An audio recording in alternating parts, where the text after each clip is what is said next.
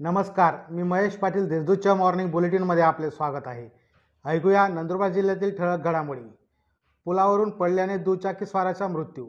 दळगाव शहरापासून अवघ्या एक किलोमीटर अंतरावर असलेल्या उमराणी खुर्दे व बडफळ्यादरम्यान नाल्याच्या फरशी पुलावरून उतऱ्या आरशा वळवी पडून मृत्यू झाल्याची घटना घडली आहे. पापड उद्योग केंद्राचे जिल्हाधिकारी यांच्या हस्ते उद्घाटन.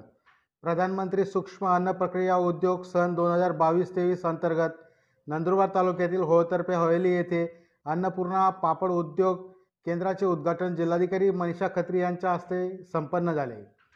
नंदुरबार शहरात चाकूने गळा कापून पतीने पत्नीचा केला खून. नंदुरबार शहरातील तुळशी विहार कॉलनीत घरगुती भांडणाच्या कारणावरून रागाच्या भरात पतीने पत्नीचा चाकूने गळा कापून जीवे ठार मारल्याची घटना घडली आहे. रेखा अरुण नामदास असे मृत महिलेचे नाव आहे. तोरणमा येथील इंटरनॅशनल स्कूलचे अर्ध्या तासात पार पडले ऑनलाईन उद्घाटन.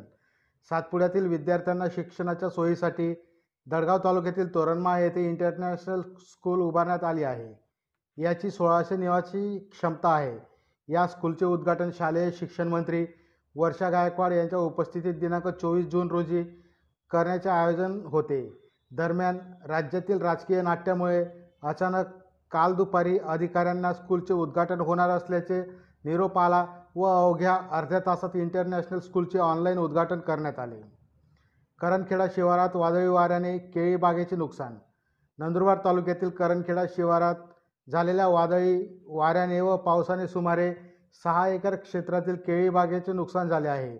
तर फुलसरा येथे एकाच घराची पत्रे उडाली असल्याची माहिती तहसीलदार भाऊसाहेब थोरात यांनी दिली आहे.